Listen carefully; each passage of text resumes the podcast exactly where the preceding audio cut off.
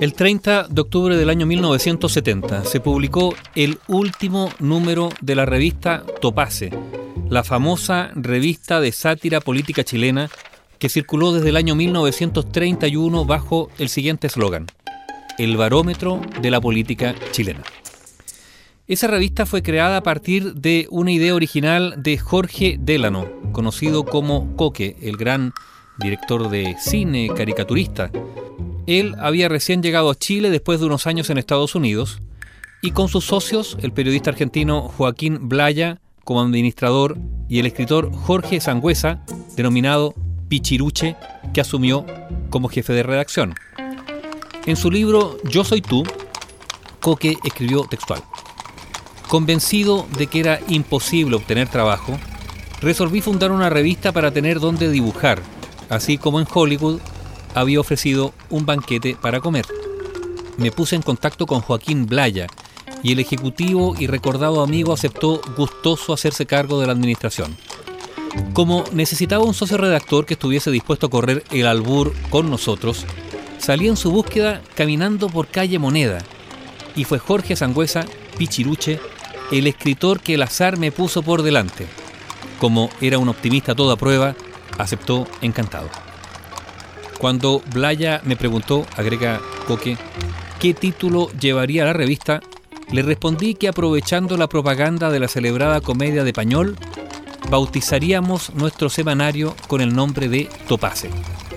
Era indispensable hacer una propaganda intensa antes de lanzar la revista. Como no disponíamos de capital, Blaya se ingenió para lanzar varios millones de volantes desde un avión sobre Santiago. Estos volantes, por un lado, anunciaba la aparición de Topace, el nuevo semanario satírico, y por el otro, las ventajas nutritivas del alimento Meyer. Ese primer número de la revista Topace fue lanzado con un éxito arrasador el 12 de agosto del año 1931, pocas semanas después de la caída del gobierno de Carlos Ibáñez del Campo. Topace se convirtió en uno de los centros más activos de la política y bohemia santiaguina y en una verdadera escuela para varias generaciones de periodistas y dibujantes. La publicación, bajo la dirección de Jorge Delano, tuvo una línea editorial relativamente independiente. Trató los temas de actualidad, como los problemas económicos, con soltura y sin ninguna consideración para con sus víctimas.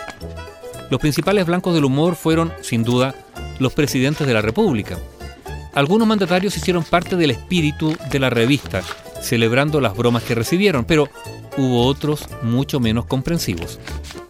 La caricatura crítica con el presidente Ross Huele mejor en Dinamarca, que apareció en el número 260, dio lugar a una demanda judicial que terminó en una suspensión temporal de la publicación.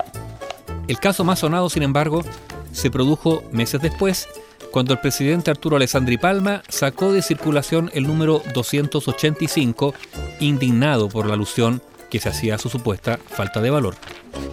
El periodo de mayor esplendor del medio se prolongó hasta mediados del siglo XX. Topace supo sortear la competencia de nuevas revistas como Verdejo, Cambiazo, El Gallómetro, Tontilandia, El Debate, La Familia Chilena y La Raspa. También logró acomodarse a los cambios políticos vividos en el país.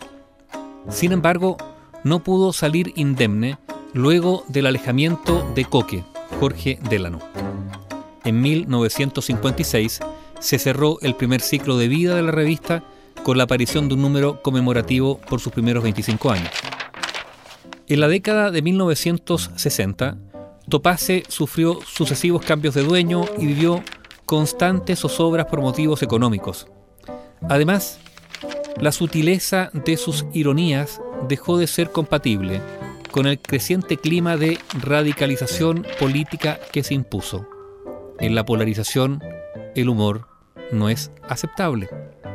El final de Topace llegó de forma precipitada.